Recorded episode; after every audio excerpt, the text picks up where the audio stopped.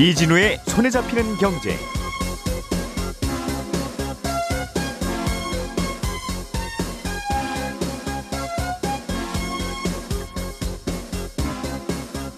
안녕하십니까 이진우입니다. 정부가 지난 7월 이후에 집합금지나 영업제한 등으로 장사를 제대로 못했던 소상공인들에게 손실보상금을 곧 지급합니다. 문제는 소상공인이 입은 손실액이 각자의 사정에 따라서 전부 다 다르기 때문에 실제로 손해를 본 금액을 산출하는 게 쉽지 않다는 건데요. 이 과정에서 이런저런 논란이 좀 있는 것 같습니다. 잠시 후에 이 내용 자세히 들여다보겠습니다. 청약 통장도 증여나 상속이 된다는 사실 혹시 알고 계셨습니까? 이 말은 할아버지가 오래 붓고 있던 자신의 청약 통장을 손자한테 물려줄 수 있다는 뜻인데 이렇게 청약 통장을 증여하거나 상속할 때 어떤 조건이 필요한지 알아보겠습니다. 내구제 대출이라는 말 들어보셨습니까? 어, 나 스스로 나를 구제하는 대출이라는 뜻인데 이게 엄연히 불법인데도 인터넷에서 내구제 대출로 검색을 하면 지금도 광고가 꽤 많이 뜹니다. 문제는 이 대출은 대출을 쓰는 사람도 빌리는 사람도 불법에 가담하게 되는 에, 꼴이라 처벌을 받게 된다는 건데 이 내구제 대출이라는 건 뭐고 이걸 좀 어떻게 막을 수 있는지 이것도 좀 살펴보죠. 10월 5일 화요일 손에 잡히는 경제 광고 듣고 시작하겠습니다. 우리가 알던 사실 그 너머를 날카롭게 들여다봅니다. 평일 아침 7시 5분 김종배의 시선 집중.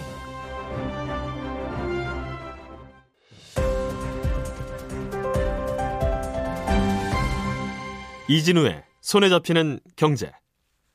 네, 오늘도 김현우 행복자산관리연구소장, 손에 잡히는 경제 박사훈 작가, 그리고 고란 경제 전문 기자 세 분과 함께 예, 알아두면 좋을 경제 관련 소식들, 뉴스들 살펴보겠습니다. 세 분 어서 오십시오. 네, 안녕하세요. 박 작가님이 준비해 오신 소식. 네. 어, 소상공인 코로나 손실 보상금. 네. 이게 1인당 25만 원씩 나눠준 지원금하고 좀 다른 또 다른 뭔가인 모양이죠? 그렇습니다. 지금 소상공인들에게 정부가 주고 있는 지원금들이 있는데요. 예. 희망 회복 자금, 새희망 자금, 버팀목 자금. 음, 이렇게 앞에 붙는 수식어만 다르고 뒤에 자금이라는 게 붙는데 자금. 예. 자금이 붙는 지원금은 일회성입니다. 한번 그러니까- 주고 끝. 네. 그때그때 예. 상황 봐서 정부가 줄지 말지, 주면 음. 얼마를 줄지 결정하는 건데 이제 주겠다는 손실 보상금은 성격이 다릅니다. 이건 아예 법으로 딱 박아둔 겁니다. 음. 그러니까 근거가 되는 법이 지난 7월 7일에 시행된 소상공인 보호 및 지원법인데 손실 보상금은 그러니까 앞으로 이런 일이 혹시 또 생기면 네. 정부가 무조건 보상을 해야 되는 의무 보상인 겁니다. 이 부분이 기존의 지원금하고는 분명하게 다른 지점이죠. 음, 정부의 시책 방책에 의해서 또는 그것 때문에 문을 닫았으니 네, 혹은 손님을 못 받았으니 네. 그에 따른 손실은 정부가 보상해야지. 의무적으로 보상해라라는 음. 겁니다. 안 해주면 이제 소송도 갈 수 있는 근거가 생긴 거죠. 법으로도 그렇게 만들어 놨다는 거죠. 그렇습니다. 그럼 지금까지 이제 우리가 코로나 거의 2년 동안 고생하고 있는데 네. 지금까지 했던 거를 보상하라는 뜻입니까? 아니면 법이 만들어진 7월 7일부터 앞으로는 이런 일 또 생기면 보상하자는 뜻입니까? 7월 7일부터 보상합니다. 아, 법 만- 소급 적용은 안 됩니다. 만든 법은 네. 음, 이달 말부터 지급이 되는데 이달 예. 말에 지급되는 건요. 올해 7월 7일부터 9월 30일까지 발생했던 영업 손실에 대한 겁니다. 음, 10월 1일부터 발생한 손실에 대해서는 예. 내년도에 예산을 추가로 편성해서 아. 내년에 지급할 계획입니다. 10월부터 12월 사이에도 손실이 생기는 건 보상해야 되는데 음, 그거는 내년에 준다. 네. 그럼 이제 지난 7월 7일부터는 뭔가 정부의 방책, 어, 시책 혹은 네. 정책에 의해서 생긴 손실은 다 보상한다는 거네요. 그렇죠. 음. 문제는 네. 얼마를 어떻게 보상할 거냐가 다른 겁니다. 그렇겠죠. 지원금은 예. 업종별로 분류를 한 다음에 업종별로 그냥 정해진 지원금 딱 주고 끝냈거든요. 음. 근데 이건 각 가게마다 얼마나 손실을 입었는지 하나하나 다 따져서 예. 거기에 맞춰서 주겠다라는 건데 실손 보상 개념이네요. 그렇습니다. 예. 그러면 이 손실액을 얼마나 정확하게 잘 계산해나가 관건이잖아요. 그렇죠. 근데 정부가 지금 잠정적으로 만든 계산식을 보면요. 굉장히 복잡한데 가게가 입은 일평균 손실액에다가 네. 정부가 방역 조치하라고 한 날을 곱하고요. 네. 거기다가 피해 인정률이라는 걸 곱한다 라고 나와 있습니다. 음. 그러니까 예를 들면 네. 정부가 만든 산식에 따라서 일평균 손실, 손실액이 10만 원이다. 음. 이 일평균 손실액 구하는 산식도 굉장히 복잡한데 일- 아, 오늘은 일단 이건 건너뛸게요. 예. 말로 해서는 도저히 이해가 안 갈 것 같습니다. 어쨌든 7월부터 9월까지 일평균 손실액이 10만 원이다. 예. 그리고 7월부터 9월 사이에 정부의 방역 지침에 따라 문을 닫거나 제한적으로 영업을 한 날이 30일이다. 예. 그러면 10만 원 곱하기 30일 해서 300만 원이 두 달간 입은 손실액인데 예. 문제는 여기에 또 피해 인정률이라는 걸 곱하거든요. 음. 근데 이 피해 인정률을 얼마로 할지가 아직 결정이 안 됐습니다. 하루 손실액을 결정하는 과정에서 네.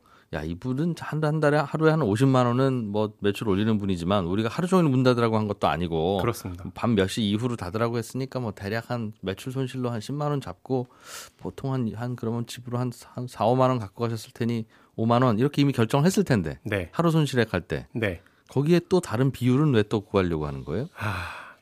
예를 들면 조금 전에 제가 그 300만 원을 예로 들었잖아요. 예. 근데 이 300만 원이라는 피해가 정부 입장에서는 오로지 음. 방역 지침 때문에 발생한 건 아니라고 보는 겁니다. 무슨 얘기냐면 음.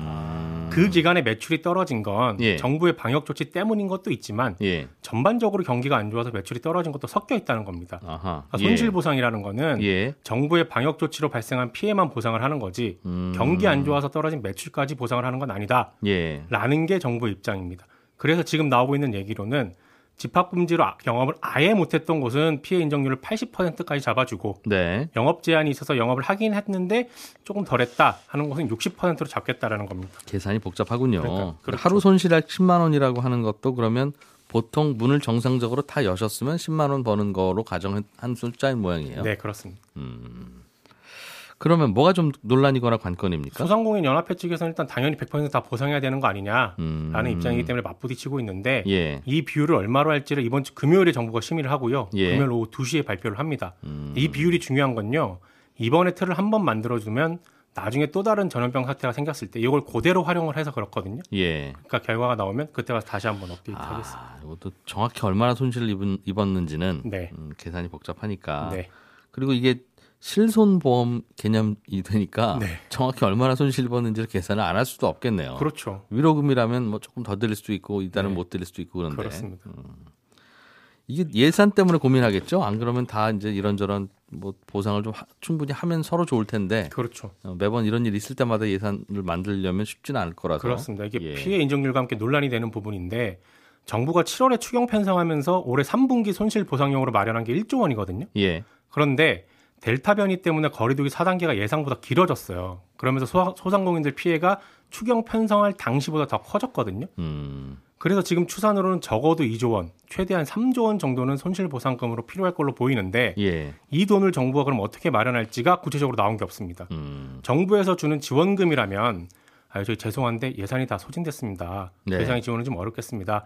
라고 얘기할 수 있지만 음. 앞서 말씀드렸듯이 이 손실보상금은 지원이 아니라 빚을 내서라도 줘야 되는 네, 거니까. 음. 법에 따라 정부가 의무적으로 보상을 하는 거라서 예산이 없어도 어떻게든 재원 마련해서 보상해야 되거든요. 그래서 네. 그리고 하나만 더 말씀드리면 올해 정부가 예산 외에 별도로 예비비라는 주머니에 9조 원 좀 넘게 가지고 있긴 한데 음. 이 예비비에서 재난지원금들 지원했고요. 백신 구매도 이 예비비를 하고 있기 때문에 예. 남은 돈이 그리 많진 않아 보입니다. 음. 그리고 얼마 남았는지 아직 공개도 안 하고 있고요. 예. 아무튼 정부의 재정 부담은 요걸로 계속 커질 수밖에 없는 구조인 건 틀림없습니다. 그렇다. 음.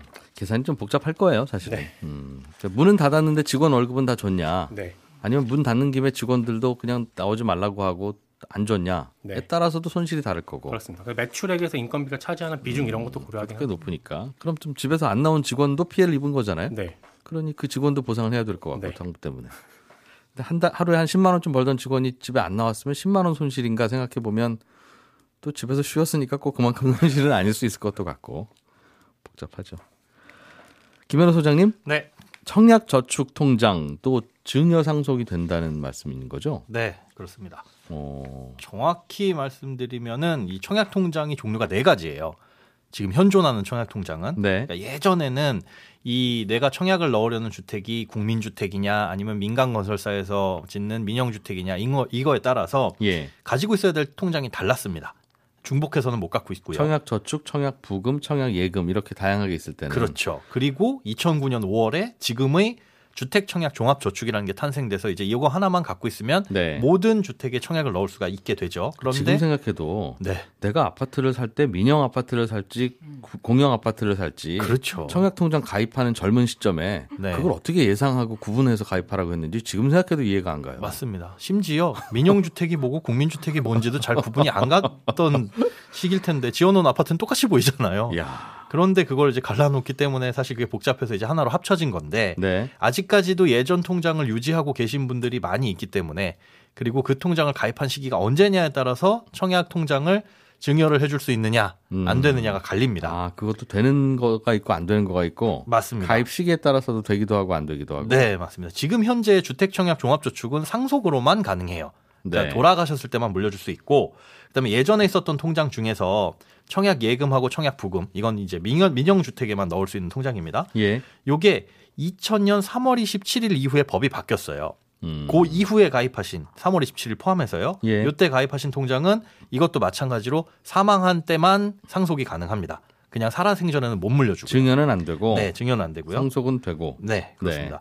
그런데 청약 저축은 언제 가입했는지 상관없이 상속도 되고 증여도 됩니다. 그냥 살아 생전에 물려줄 수도 있고 음. 2000년 3월 26일 이전에 가입한 청약 예금과 부금은 이것도 마찬가지로 증여도 됩니다. 복잡하네요. 그러니까 2000년 3월 26일 이전에는 네, 가입한 모든 게 다 증여도 되고 상속도 되고 맞습니다.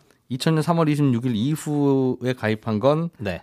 어, 부금 예금은 증여만 되고 아니 상속만 되고 아 상속만 네, 되고 돌아가셨을 때 상속만 되고 어, 저축은 다 되고 여전히 둘 다 되고 네 맞습니다. 그리고 요즘 새로 나온 하나로 통일된 그건 그건 언제 가입했든지 무조건 상속만 되고 상속만 돌아가셔서만. 물려드릴 수- 물려주실 수가 있고 이거는 만약에 물려준다고 쳐요. 어쨌든 돌아가시든 혹은 뭐 생전에 주시든 네. 할아버지께 할머니께 내 거가 되건 부모님 것도 내 거가 될 수 있는 거죠. 그럼. 그렇죠. 직계존비속 간의 세대주 변경을 통해서는 물려줄 네. 수가 있습니다. 그럼 그러니까- 부모님이 10년 부었던 거 나한테 주시면 네, 뭐 돌아가셔서 주시던 그냥 주시던 네. 그러면 내가 10년 부은 걸로 해서 내 자격이 확 올라가는 겁니까? 이게 청약 통장마다 다릅니다. 그러니까 아버지가 군대를 오래 갔다 오셨으면 나는 안 갔다 와도 되는 거예요? 그런 느낌인데 그런 게 되는 케이스가 있고 안 되는 케이스가 있어요. 일단 청약 저축이 그냥 머릿속에 기억하시기에 야 청약 저축이 최고구나 이렇게 생각하시면 됩니다. 근데 청약 저축은 우리가 청약을 넣을 수 있는 아파트가 국민주택에만 한정이 되어 있죠. 민영주택은 못 넣습니다. 근데 이 청약 저축 같은 경우에는 지금 말씀해 주신 것처럼 아버지 혹은 할아버지 할머니가 납입했던 기간 횟수 금액을 모두 다 인정을 받습니다. 예. 이유는 뭐냐면 청약 저축은 당시에 법에서 정한 가입 요건 나이가 없어요.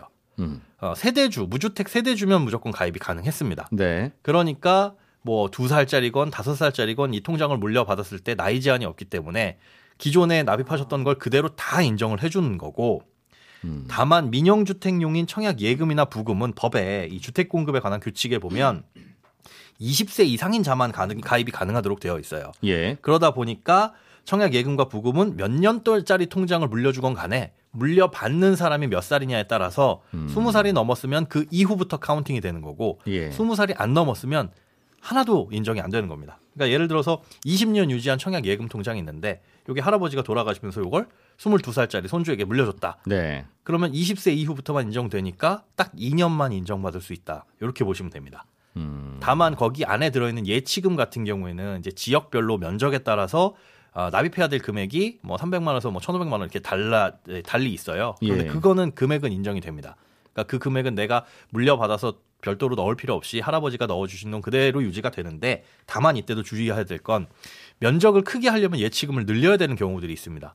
이렇게 예치금을 늘린 경우에는 1년 동안 청약이 불가능해서 사실상 아무 쓸모가 없어지는 예, 수가 있습니다. 물려받아서 1년 후에 쓰면 되죠. 음, 그렇죠. 그 1년 동안은 쓸모가 없다는 거죠. 음. 1년 동안은 아예 청약 자체를 넣을 수가 없으니까요. 음. 할아버지가 물려준 자동차 탈 수 있는데 네. 1년간은 시동 안 걸리면 그렇습니다. 그래도 고맙죠. 1년 후에 시동 걸면 움직이는 거 아니에요. 네네. 근데 이거를 왜 증여 상속을 가능하게 했죠? 물론 뭐 재산을 물려줄 수도 있고 있, 지만 네. 의사 자격증 물려줄 수 없고 네. 군대 오래 갔다 온 거 그거 야 일단 내가 한 5년 근무했는데 한 두, 2년 더 한 거니까 너는 가지 마. 그러면 네. 네, 네 된다는 거니까 네, 그렇습니다. 좀 이상한데요? 이- 이상하지 않아요? 그러게요. 주택 공급에 관한 규칙을 제가 과거부터 쭉 뒤져봤는데 그 법 중에 왜 왜 이게 청약 통장의 명의 변경이라는 항목이 아예 포함이 되어 있었어요. 그러니까 아. 명의 변경을 할 수 있는 사유들 여러 가지를 나열을 해놓고 있었는데 예. 앞서 말씀드린 청약 저축 가장 오래된 이 통장은 그에 대한 결, 뭐 조건 같은 게 딱히 없었습니다. 그러니까 통장 명의 변경을 함에 있어서는 그냥 이런 이런 경우면 된다라는 네. 거에 뭐 세대주 변경이라든가 이런 요건들 그리고 알겠습니다. 청약 예금이나 부금도 마찬가지였고요. 그러면 주의- 예, 주의하셔야 될. 게 지금 있는 주택 청약 종합저축이라는 통장 있잖아요. 예. 이거 같은 경우에는 물려주게 될 때 주의를 하셔야 될 게 가입 나이에 제한은 없습니다. 주택청약 종합저축은 한 살짜리도 가입할 수 있고 뭐 음. 스무 살짜리도 가입할 수 있는데 문제는 미성년 기간 중에 납입한 그러니까 미성년이 되기 성년이 되기 전에 납입한 거에 대해서는 최대 24회, 최대 2년까지만 인정이 돼요. 그러다 네. 보니까 주택 청약 종합저축을 물려주게 되면 물려받는 사람이 미성년이다라고 한다면은 최대 2년만 여기가 인정이 되는 거고 음, 성년이 되는 순간부터 다시 counting이 되는 겁니다. 예. 그래서 이것 같은 경우에도 사실상 물려줄 때 뭐 기간이라든지 금액을 인정받는 건 딱히 없어요. 그래서 정리하자면은 일단 청약 저축은 오랫동안 납입하고 오랜 기간 갖고 있는 게 그대로 이전되지만 옛날에 마- 만들었던 청약저축 이제는 만들 수는 없는 그렇습니다. 예. 아, 다른 통장들 같은 경우에는 물려줄 때 20살 성년 이후 정도에나 가입 기간을 인정받을 수 있다. 그러나 말씀하셨듯이 예금 부금은 나만 성년 이후 것만 카운트하는 게 아니라 네. 전 국민 모두를 다 카운트하는 거니까 그렇죠. 아무튼 그냥 다 전교 1등 만들어 주는 거네요. 음, 내가 만들지 않았었다면 그거 그대로 이제 20살부터 가입한 것처럼 인정이 되는 거죠. 그리고 내가 가입했더라도 잘해야 20살부터였을 테니까 그렇죠. 하여튼 하여튼 1등을 하고 있어도 전교 1등 만들어 주는 거고. 네, 네.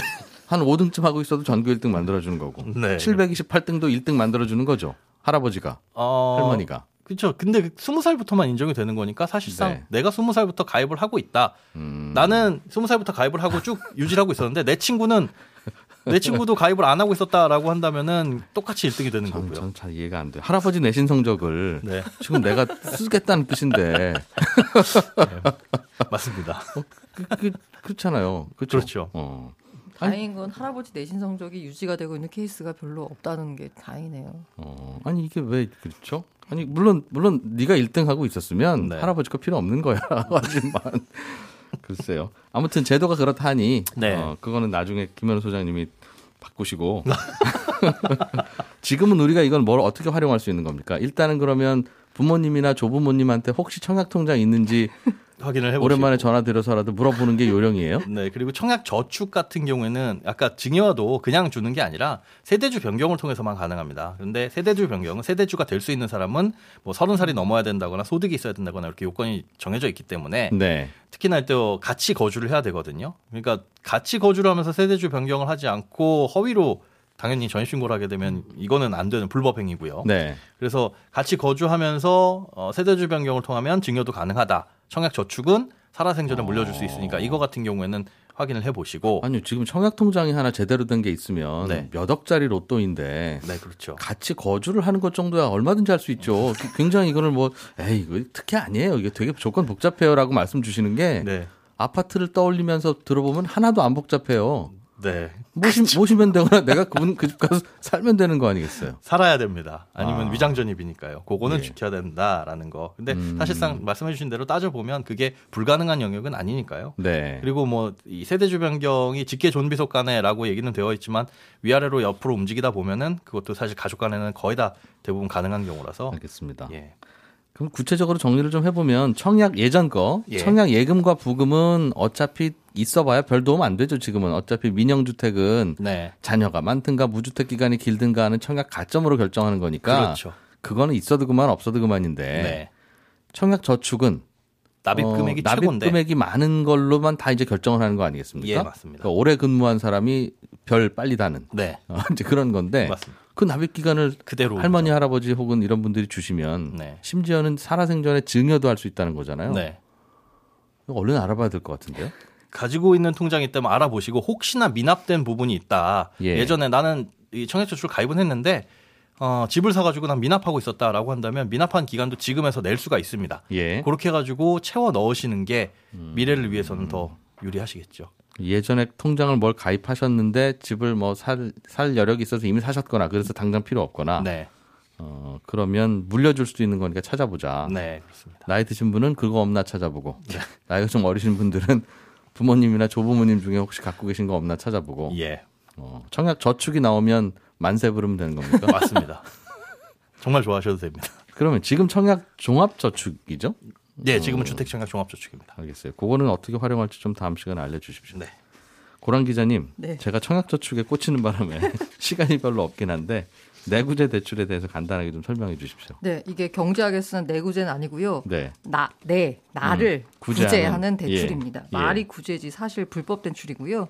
그 급전이 필요한 사람이 자신의 이름으로 휴대전화나 고가 가전제품을 할부로 삽니다. 그 제품을 업자에게 넘기고요. 돈을 받습니다. 일식을 받아요. 음, 그럼 대여금 누가 냈냐? 할부금과 내가 냅니다. 네. 이거 사실 굉장히 뭐 이거 연 이자로 따지면요. 뭐 240%가 넘는 엄청 비싼 이자를 쓰는 거거든요. 음, 그럼에도 불구하고 진짜 돈이 없으니까 할 수밖에 없는 거예요. 예. 그리고 이게 문제가 뭐냐면 만약에 대여료가 미납이 됩니다. 그러면 그 업체 측에서는 대출자들을 고소하는 거예요. 음. 돈을 내는 사람은 대출자니까요. 그렇죠. 그러면 실제 그 범행을 주도한 중간에 낀 대출업자들이요. 음. 이 사람들은 전면에 드러나지가 않습니다. 네. 그래서 계속 활개를 치고 이런 식의 법그 이제 불법 대출이 성행을 하는 건데요. 돈 필요하면 냉장고 200만 원짜리 하나 당신 카드로 네. 긁고 할부로 당신이 갚아라. 네네. 그럼 나는 그 냉장고를 어디 팔든 혹은 해가지고. 다- 당신한테 180만 원 주겠다. 네네. 그런 거죠. 그렇습니다. 이른바 깡이네요. 네, 깡이에요. 말이 깡인데 이거를 네. 제가 인터넷을 보면 그 인스타그램이나 SNS 등에 보면 내구재 대출,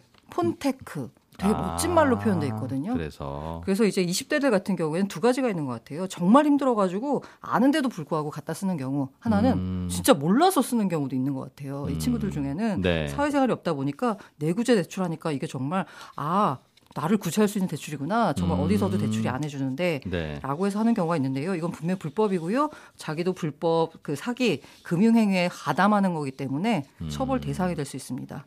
그래서 음. 돈이 정말 필요하면 서민금융진흥원 여기를 일단 먼저 찾으시길 네, 부탁드립니다. 그러면 어, 대출을 해주는 나라 돈으로 대출해 주는 게 좀 있다. 네, 불나면 119, 돈 때문에 힘들면 1397입니다. 내구재를 카드로 사라는 뜻의 내구재인가 보네요. 그러니까 나를 구제한다는 뜻이 아니라. 아, 그건 아니고 쓸 때도 아예 내 구제가 제자가요. 아, 어이예요. 거예요? 아, 어이. 그렇게 네. 하긴 하는데 이른바 그게 예전에 신용카드 깡이로 알려진 네. 그 그거와 다르지 않다는 거죠. 음, 알겠습니다. 시간을 적게 드린 줄 알았더니 아, 그러면 하나 더 말씀드릴게요. 아니요. 그, 그럴 시간까지는 없는 것 아, 같은데. 네, 죄송합니다. 뭐 하시려고 하셨어요? 아, 이게 그 네. 인스타그램이나 페이스북 같은 데다 막 벌치거든요. 그래서 우리나라 금융당국이 이것 좀 어. 광고 좀 내려줘라라고 했는데 구글이랑 페이스북이 싫어라고 해가지고 어, 우리 광고주야. 어, 그냥 돌아다니고 있어서 이거 불법입니다. 네. 네, 저는 11시 5분에 이어지는 손경제 플러스에서 뵙겠습니다. 고맙습니다.